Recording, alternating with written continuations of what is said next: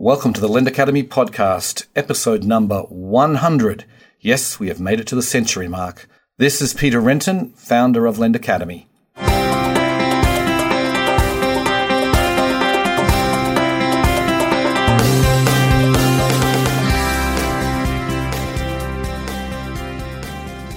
So for our special 100th episode, I thought we would, would take a step back and do something a little bit different. We're going to go back and look at some of the highlights of the Lend Academy podcast over the last 100 episodes. And it's not going to be just me. I'm going to bring in the Lend Academy team. The Lend Academy team is also the Lendit team when it comes to putting content together for all the Lendit conferences. We together, the four of us put together all of the agendas. So what we want this to be is not just sort of a, we're not going to go back and just look at you know, just tell you what we like, but we're going to try and make it educational. We're going to tell everybody what we think are some of the key takeaways of some of the, the best podcasts that we've done. So with that, I'm going to let the team uh, introduce themselves. Thanks, Peter. So my name is Ryan Lichtenwald. I've been part of the Lend Academy and Lendit team since 2015. My first ever Lendit conference was in 2014, so I've been around the space for quite a few years now and, and writing about the space and also helping out with the conference. I'll pass it over to Todd. Thanks, Ryan. My name is Todd Anderson. I've been with the Lendit team uh, since 2015 as well. My primary role is working on each of the event agendas, uh, as well as our uh, Lendit News and Lend Academy content. Many of you might know me as a speaker manager slash content manager. And Jason, I'll pass it to you. Thanks, Todd. My name is Jason Jones. I'm one of the co-founders of Lendit with Peter and Bo Brustkern. And I have a lot of wear a lot of different hats. I'm currently CEO of Lendit, but I'm also very active on the content team. By way of background, I was a research analyst and a portfolio manager, so I, I, I just enjoy going deep on companies, understanding what they do and how they're structured, and then understanding the competitive landscape around them. So uh, I don't get to write all that often, but I do I do enjoy that. And then I also uh, work on building the agenda with the team. Okay. Thank you, Peter. Okay. Thanks, guys.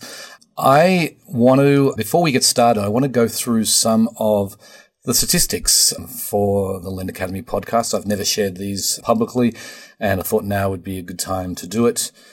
So, firstly, we're just going to go through the total downloads. I'm looking at our, our stats page right now. We've had 177,000 or almost 178,000 downloads total. That's obviously across uh, 99 episodes uh, before this one. And we've also, we have had, I want to go through the top five most downloaded podcasts of all time. So the number one most downloaded by, by quite a considerable margin actually is Catherine Petralia from Kabbage. That was podcast 42, recorded in July of 2015. And well, that podcast is quite amazing because it still gets, on average, more than one download a day. It's obviously almost two years old as we're recording this, but it has been by far the most popular podcast we've had, just under 4,000 downloads. And then we have Aaron Vermut, the former CEO of Prosper. This was back in February of 2015 when this was launched. This has had 3,227 downloads. Then we have Karen Mills at number three. She was podcast 41, and that was also in July of 2015. She's the former head of the SBA and now a, a senior fellow at Harvard, and she has just over 3,000 downloads. Then we have Matt Burton, who I've actually had on twice, but his first podcast uh, back in December of 2014 uh, is number four most downloaded, 2,859 downloads. And then we have the number five most downloaded podcast is uh, Gilles Gade at, uh, he's a CEO of Cross River Bank.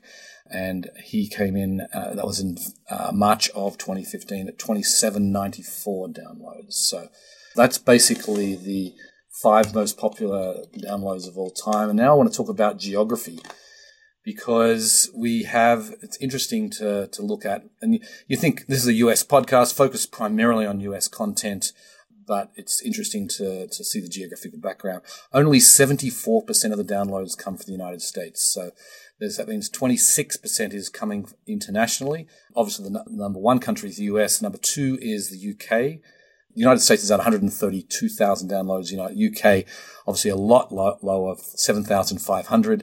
China is number three, which is interesting because you know obviously people don't speak English very much in China, but still that is number three at 6,462.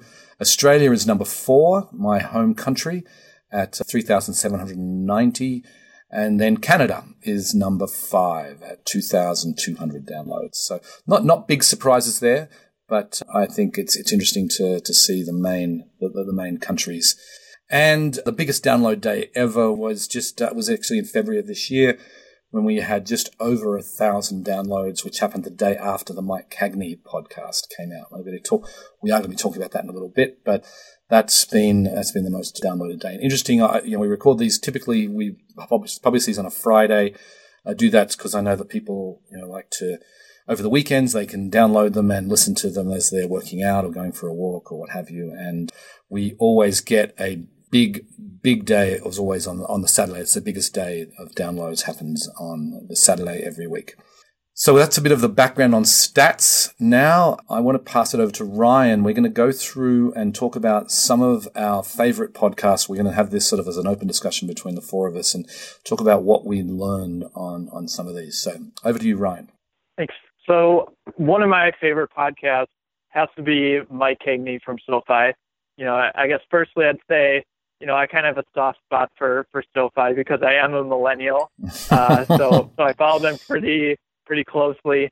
Um, but one of the things I love uh, about Mike Cagney is that he's really open. He speaks his mind, and, and our recent podcast with him was, you know, no exception. I, I find that I'm always kind of taking notes or going back and, and really trying to figure out what kind of how the business is doing, any numbers that he gives to kind of dig in deeper and, and understand the, the progress the company has made. I guess, you know, from the last one, my perspective was you know, over the last year, they've come they've come so far. They they continue to deliver on additional products, so wealth management, insurance, and then actually in the podcast, Peter, you and him talked about the, the bank that they're offering, which actually got announced just after the podcast, mm-hmm. and that's all within right around a year. So that's, I mean, it, it's just fascinating how fast they're able to move, and at scale as well.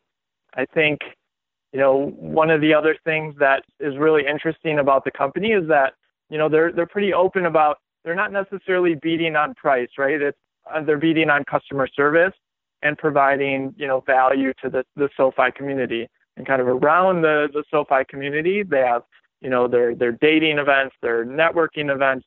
So they're they've really kind of turned traditional baking on its head and they're super unique and that's one of the things that, that I just love about SoFi. Mm-hmm. Yeah, and and uh, Jason, you're you're actually a SoFi customer, so why don't you tell us a little bit about your experience uh, with, as a SoFi customer, and also what you thought about that podcast? Yes, I'm I'm happy to say that I am I'm in the SoFi Club, the exclusive club. it's an exclusive very, club. Yes, honored to honored to be in the SoFi Club. Um, no, I, went. I actually Ryan and I decided one day that we should.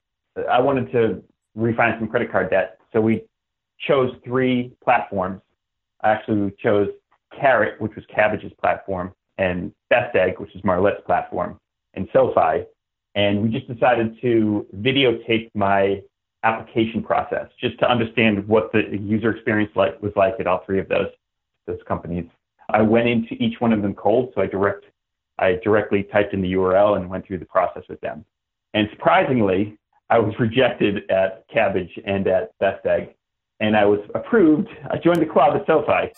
uh, so uh, I only had one option at the end of it, but the option was really good. The rates were extremely low. The user experience was was excellent, and and I'm very happy with the refinancing of the loan that I got. So I now they offer me they upselling things like mortgages and other products, and I definitely consider using other other products that SoFi offers. I haven't been to a dating event yet. I am married. no yeah, yes, your wife uh, might not like that. but I did go to their Mortgage One on One when they launched in New York, and that thing was packed. There was hundreds of people there. It was uh, it was like a meetup, but it was there was a lot of excitement, uh, and they were te- teaching people about how to buy buy their first home. That was that was a pretty cool event. So I definitely see their involvement with the community aspect and the this feel of being part of the club. So, SoFi is doing well with that.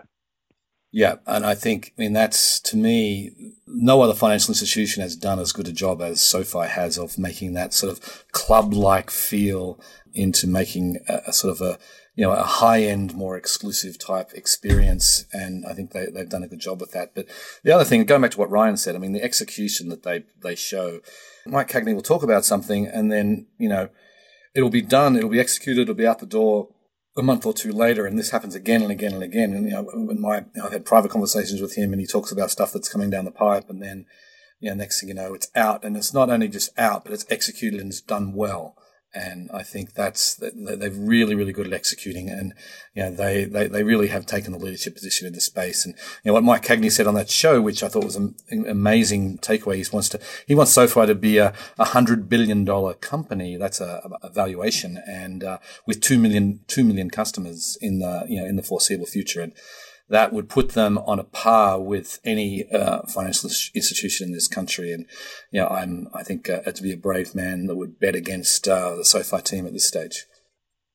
Okay, so maybe Todd, you want to go and you know, tell us what you one of your uh, favorites have been?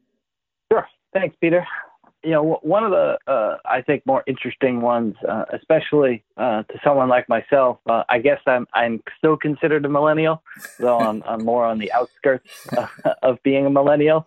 Was Stephen Dash of, of Credible as someone who still has a, a fair amount of uh, student loans? I know we've just talked about SoFi as a, a student refi, but I think Credible you know, the, the, their business model, the way Stephen runs the company, how much they've grown in the last few years was really something that, uh, you know, I thought was uh, pretty exceptional. I think the fact that, you know, they're very much integrated with the, uh, the partners that they have. I mean, recently they had um, signed a deal with Sallie Mae, but, you know, the more partnership models that we've begun to see in the space, whether it's banks and fintechs, fintechs and banks. I think Credible has done a really good job at integrating with whether it's local credit unions in Massachusetts or Sallie Mae. Uh, they really offer something that's a bit unique and you know something that you know gives a lot of choice when it comes to looking at options at, at lowering your rates. The most interesting aspect I thought was you know, we always hear about ownership of the customer, who's going to own the customer, offering them different products over the course of the customer's lifetime. You know, Stephen has a, a slightly different view on this, which I thought was was very interesting. It's more of a co-ownership look at a customer, in that you not you can't offer them everything, and so understanding you know who your partners are, understanding that you know the the borrower or the customer uh, is not necessarily just owned by the lender is a you know it's a really fascinating point. It's a different way to look at it as more companies are looking to offer more products, whether it's adding on insurance or adding on wealth management. You know, he's come to the understanding that you have to kind of co-own this customer through different partners and through different companies.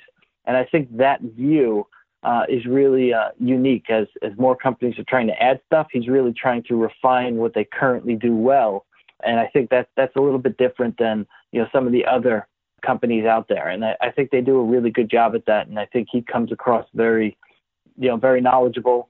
Uh, the company's grown to 75 employees now, so they've you know obviously uh, been doing quite well the last few years. Yeah, I, I agree. I, I mean, I, I, really enjoyed that podcast, and not just because uh, Stephen is a fellow Aussie, but um, I think he's he has a, a really interesting concept. What I got out of that one was that you know, the whole idea that he put forward of, you know, what we wanted, he sort of wants to re-intermediate in a way that is best for the customer. And, you know, oftentimes you want to go and obtain a loan and you, you know, you, you don't know whether you don't want to go and apply 10 different sites. That's, that's kind of, you know, it's a waste of time and energy.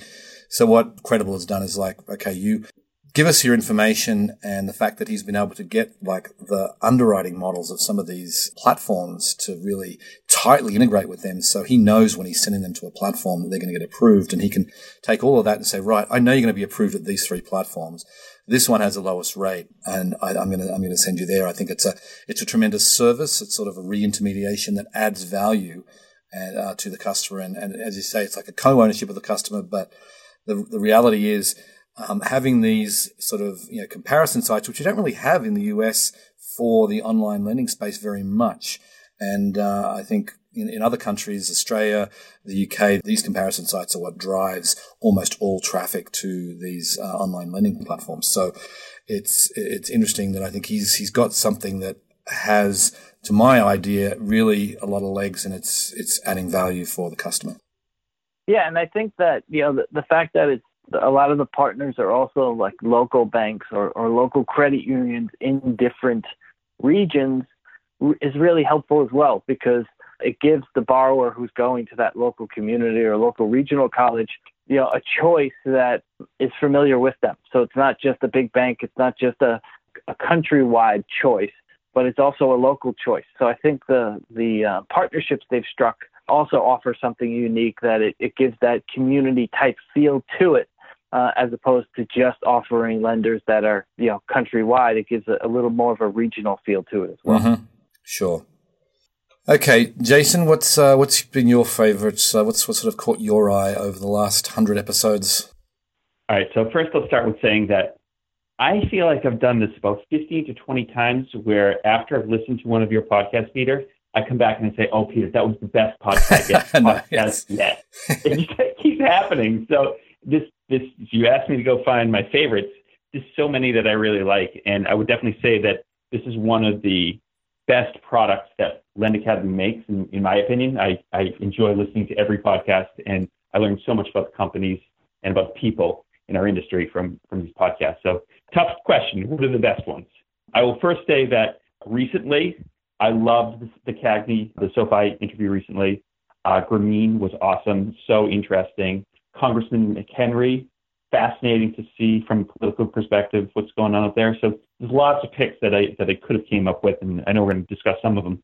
But I'm picking two that uh, well, I'm picking my first one is one from about six or eight months ago, uh, podcast number 73, Todd Nelson from Lightstream. The reason why I picked this one is because Lightstream is an auto finance online lender that is owned by SunTrust Bank. And this is what was interesting to me here is that this is the only notable successful marketplace lending M&A deal that I've seen where a bank has bought a marketplace lending company or online lending company. And it's worked really well for them. So I love hearing his story. Auto finance is a trillion dollar business and there's 50 million auto sales per year. And Lightstream has, has built this kind of direct to consumer auto lending solution. And about five years ago, SunTrust went out and they bought the company. It was kind of a bare bones company at the time.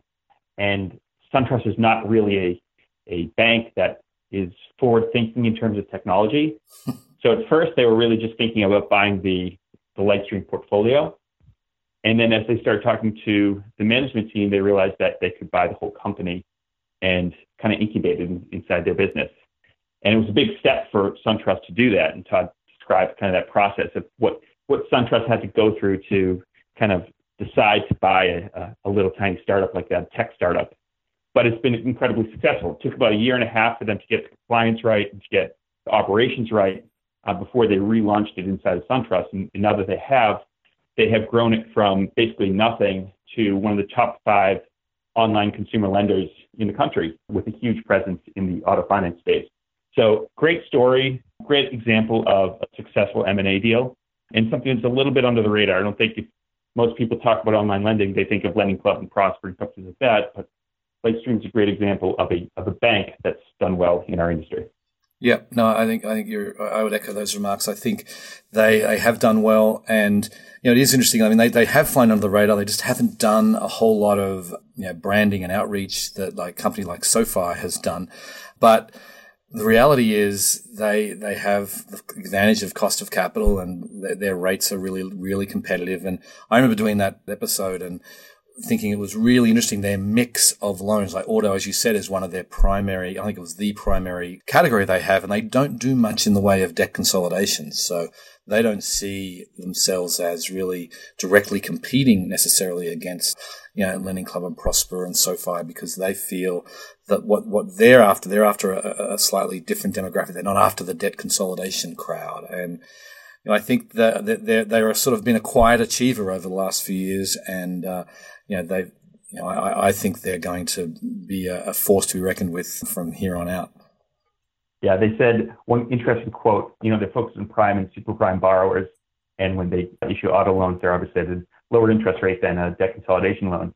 So they said if you don't have an interest rate starting at one or two, like one or two percent, then you're just not competitive, and you need to price aggressively in this market. And using the bank's balance sheet, the deposit base, they are in a position where they can have an online lending business, but price at a very competitive rate. Mm-hmm. And it's super interesting. It's that's what you know Goldman's doing with Marcus now. Exactly. The deposit base to, to, yeah. to lend, and you know rates are rates are going to be really competitive as these these banks think about how they roll out their online lending businesses. Mm-hmm. Yeah. And you know, again, M and A is the only only bank that I know of that's bought an online lender so far. So and far, there's a lot of chatter about it. There's clearly lots of, of, of bank partnerships that are happening, but this is the example that uh, M and A can work in the industry and I wouldn't be surprised if we see more in the next few years. Yeah. And someone's going to recognize Lightstream eventually and say, some bank's going to say, oh, they, you know, SunTrust did well with Lightstream. We should go do it ourselves. Mm-hmm. Yeah. Okay. I'm just going to briefly go through one of my favorites, which was the one that was done very recently, just uh, a bit over a month ago, was with Andrea Jung, the CEO of Grameen America. I know you just mentioned it, Jason. The thing that I just thought it was just absolutely fascinating how they've been able to build a business serving, I would say, some of the riskiest borrowers of any online lender. I mean, these are people who are first time entrepreneurs that are taking out loans that with, you know, sometimes they're not very educated. I mean, they don't either, they either have no credit score or they have a low credit score and they're getting a default rate of 0.3%, which I mean, that's that's just incredible. To to that's incredible if you're lending to a, a, super high credit score, really experienced entrepreneur who's got a very established cash flow generating business. But these are first time entrepreneurs, and oftentimes they don't even have a business when they, they, they take the loan. They're just getting started. So to me, that was really interesting. To, and they run a primarily offline business, but the, the, to me, it, it, it says the, what, what is possible. It, it points to what is possible that you can have these businesses if you can sort of duplicate what they've done offline and uh, and bring it online. Then, and I know there are companies trying to do that, but just it, it basically points to me of what is possible. Yeah, I think an important part there with the fact that they've also originated more than 600 million in loans, if mm-hmm. I remember correctly. Mm-hmm. So, I mean, they've done this at scale. I mean, these default rates are, are proven at scale, which is amazing. Yeah. Amazing. And I think, can you talk a little bit about what, how the group, the group support system works? I think it's a big part of Green. Yeah, so I mean that's the one thing that the white loan you don't need to have a lot of experience or a great or a good credit score, as I said, but you have to take you have to have a commitment to you have to take a week off and go to a week's training, and then you have to go to these meetings once a month where you get the, this sort of group support kind of thing. And I think that's that's been the key to what they've done. And then also they work with a local loan officer who's really a, a coach as well as a loan officer and helping them get their business going. And I think that's been a, a critical piece. Anyway, I, I want to keep going because we've got a few more to cover. Ryan, why don't we go back to you and tell us another one that you really like? Sure. So no, another one I, I really enjoyed was Peer Street. So, you know, it, it feels like, you know, over the last year or so, the real estate crowdfunding companies, a lot of them are kind of coming of age and, you know, we're really starting to see the true players. And I, I really feel like Peer Street is one of those. And I just love their story, right? So you interviewed Brew and, and Brett is one of the co-founders who originally founded Google Analytics, which is you know fascinating. Everyone uses Google Analytics, so they they come from this data background, and I think that's you can kind of see that permeating throughout the the business, especially in the the interview. You know, one other interesting fact was that I learned was you know Michael Burry, you know, famous for you know calling the the, the mortgage crisis is is a is on their advisory team, which is obviously a huge boon to the company. But, you know, specific to their business model, it was really interesting to hear how they operate through these origination partners, right? So they partner with these people who have traditionally made loans to, you know, these fix and flip properties. And these are really experts in their individual area, in that community. And so they know the market. And that's really important. And that kind of model helps the company scale. And it also creates, you know, it's a win-win, right? So the origination partners now have a market for them to sell their their loans into with with PeerStreet. Um, and then PeerStreet goes and turns and and re-underwrites the loan, and you know so the interests are aligned because the origination partner also has skin in the game. You know I think it's at least 10% of the loan. And then I, I guess the other interesting takeaway was learning kind of about um, the borrowers that they have. So the average interest rate to borrowers is around eight percent, and you know they're they're short term, you know average nine month term, and an average of 62% loan to value, which in my opinion is extremely safe, you know from a real estate perspective. And I think that's one of the things that differentiates PeerStreet and, and why I like the company. It's so interesting. Mm-hmm. Yeah, I, I, mean, I've I've actually been an investor on PeerStreet for right on a year now, and I, have been I've been very happy. I think the, the interesting piece that they've really they have. I think what's important for any platform, whether you're real estate, small business, consumer, is to have a, a customer acquisition channel, a borrower acquisition channel, most importantly, that is it can deliver you uh, low cost borrowers. I think th- those companies that are going out of business didn't have that. And I think you know, PeerStreet have with their working with these these sponsors that they have is they've, they've sort of developed this proprietary channel that is is you know it means that they can bring on bring on deal flow inexpensively. I think that's been a real critical piece. Anyway, so Todd, I want to get on to you for another one of your picks. Thanks, Peter. You know, this next one I think you know was interesting because you know, I think one thing that interests me in the in the online lending uh, industry is lenders that focus on a specific niche. And I think in, in podcast 71 that Peter did with the two founders of StreetShares, the, the focus they have right now on uh, veterans and veteran-owned businesses. Now, it's not 100% of their focus, but it's it's their primary focus. And as someone whose brother is a is a veteran, it's always unique to hear someone from a veteran background like Mark, where he used to, you know, try people uh, in Iraq for, for terrorism, to move then into lending. So the, the unique background of Mark and then Mickey, who's from South Africa, I think, you know, first interest me uh, in the podcast, their unique backgrounds, and then focusing on the veteran community and using an affinity model, which is really, you know, what they pride themselves on, is using that community of veterans to then, you know, I guess you could say pressure uh, the borrower into paying, but it, it's really a community-driven, you know, site and uh, company that they're running. You know, the, the new Reg A Plus has now opened them up for non-accredited investors. They offer their uh, business bonds at a fixed rate of five percent. Uh, so they're offering a unique opportunity to a unique group of, of people in veterans. And I think it's just, you know, it's something that it goes beyond just you know, lending to small businesses, looking for scale and looking, trying to get as many loans and, and capital as possible. It's looking at a different model, which is really focused on a specific community and offering them the best product that fits that community. Uh, and so I think it's a, it's a different way of looking at online lending. And I really like to look at some of those niche areas when looking and, and reading on companies. It, it's really a, uh, I think, uh, an interesting space and I think you see some more areas that are ripe to be targeted when it comes to niche areas. But you know, I think Mark and, and Mickey really do an interesting job over at StreetShares, and I thought it was a uh, you know an interesting podcast that you did, Peter. Yep, I, I, agree, and I think the other piece is you know they actually have an offering for non-accredited investors, which uh, is somewhat uh, mm-hmm. uh, somewhat unique. Uh, that the veteran or the veterans bonds, where you can invest in those loans to veterans and get a return, even if you're not an accredited investor. Anyway, I want to get to Jason one more time. Talk about another one that you really like. Okay, my next one is podcast number seventy-four. This is direct lending investments run by Brendan Ross. I love this podcast because we've known Brendan since before he started, when he was just a entrepreneur with a dream, and we've seen him develop one of the best fund manager growth stories in our industry. Uh, we actually had him on the podcast twice. The first time he was on the podcast, his fund was at 73 million. We brought him back two years later, and his fund was at 730 million. So he grew 10 times over two years. He's had an incredible growth story, and Brent, Brendan's a fun guy to listen to. He's one of the industry's best self promoters, which is entertaining.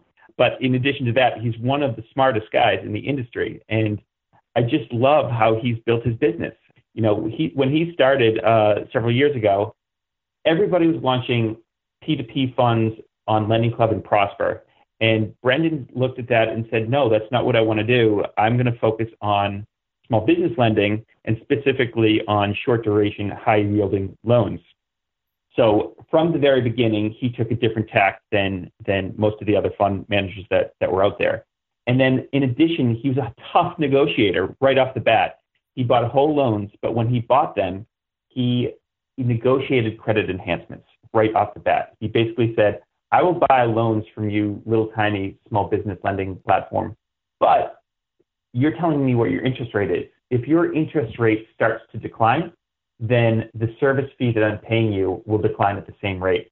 So therefore, I'm baking in protection if you don't deliver what you say you're going to deliver. He also went ahead and he created a segregated bank account right off the bat. So, so all loans would go into this bank account and, and, and it would be independent of the actual lending platform. So he's setting up bankruptcy remote structures right off the bat. He also loved the segment because he could see the identity of the borrower. He knew the businesses he was lending to, and in some cases, he would talk to the uh, the owners and, and, and work directly with them. So lots of really interesting insight there right off the bat, and I think it set him in, in a different position than all the other new startup fund managers that were in the space. He quickly moved to extending credit facilities, much like a bank would do, where the loans would be put into an SPV, and he would he would extend one loan to that SPV it would be a fixed rate. And in that case, he would have the lenders lock in a fixed rate for that pool of loans. So basically, they were guaranteeing the rate. So if the loans in the pool actually defaulted, the lender would, would eat the losses and Brendan would get a, a locked in rate. So really tough negotiator, smart negotiator, and that's why he has been able to do so tremendously well. Also, he picked a category where duration was short. So so the payback was quick and, and it was protected him for any kind of rise in interest rates and very high yielding areas like invoice financing and areas like secured uh, real estate. He's lent to a bunch of different platforms at this point, and his performance has been great. One of the best performing, as Peter knows, kind of in quarterly reports. Brendan's yep. fund is always one of the best performing investments in the industry. Yep, no, Brendan has done a great job. I've been a big fan. Um, obviously, I, have been an investor now for four years in the, in the, fund. I was certainly one of the very early ones on board because I'd known Brendan for a while. I first had him, I first actually interviewed him um, for a Q&A on the Lend Academy back in 2012. It was like, I think it was about five years ago. And yeah, I just, I think he's, as you say, he's a very smart guy and uh, I think he deserves all the success he gets. Anyway, unfortunately, we're out of time and, uh, I still have others that we wanted to cover here. I wanted to talk about Jeff Stewart from Lenddo, which was a fascinating, a fascinating episode. Anthony Hsieh from loanDepot, who's you know probably the the big the biggest big time entrepreneur I've had on the podcast in its in the first hundred episodes. You know, he's built up a company from zero to five thousand employees in uh, just a small number of years. And then Kathryn Petralia, the number one most downloaded. The reason there is a reason she's the, her podcast is the number one most downloaded, and I think she she had some really unique things to share. But we're out of time, so with that, I think we will wrap it up. I hope you found that useful, and I want to thank uh, Jason, uh, Todd, and Ryan for coming on the show and sharing your thoughts. Thanks, guys. Thank you, Peter. Thanks, Peter. I just want to share a little personal note on this, the occasion of our 100th podcast. Know, I, I, love my job. I love what I do. I love the industry. I enjoy putting the conferences together, working on the agenda, inviting speakers, and I enjoy the writing pieces on Lend Academy and, you know, doing, you know, doing the investing side and all of those. I, I really enjoy all the different pieces of my job. But the thing I enjoy most is this podcast. This is the thing that I feel like I get to sit down every week and talk with some of the most interesting people in the industry. And it's something that I, I truly love to do and, and I'm committed to doing it for the foreseeable future. And also, just uh, we had the Lend Academy team on this time. We're going to be doing more with the Lend Academy team, the LendIt content team. We are interchangeable. So as we go forward, you'll find some special things that we're going to do, which will bring us um, and make give us give you more access to us and uh, and help us uh, share our thoughts with you more. Anyway, on that note, uh, I will sign off. But before I do, just on this 100th episode, I just want to make one more request to please go and give us an honest review on iTunes or Stitcher. We'd love to get some more reviews out there and it helps people find the show. Anyway, thank you very much for listening and I'll catch you next time. Bye.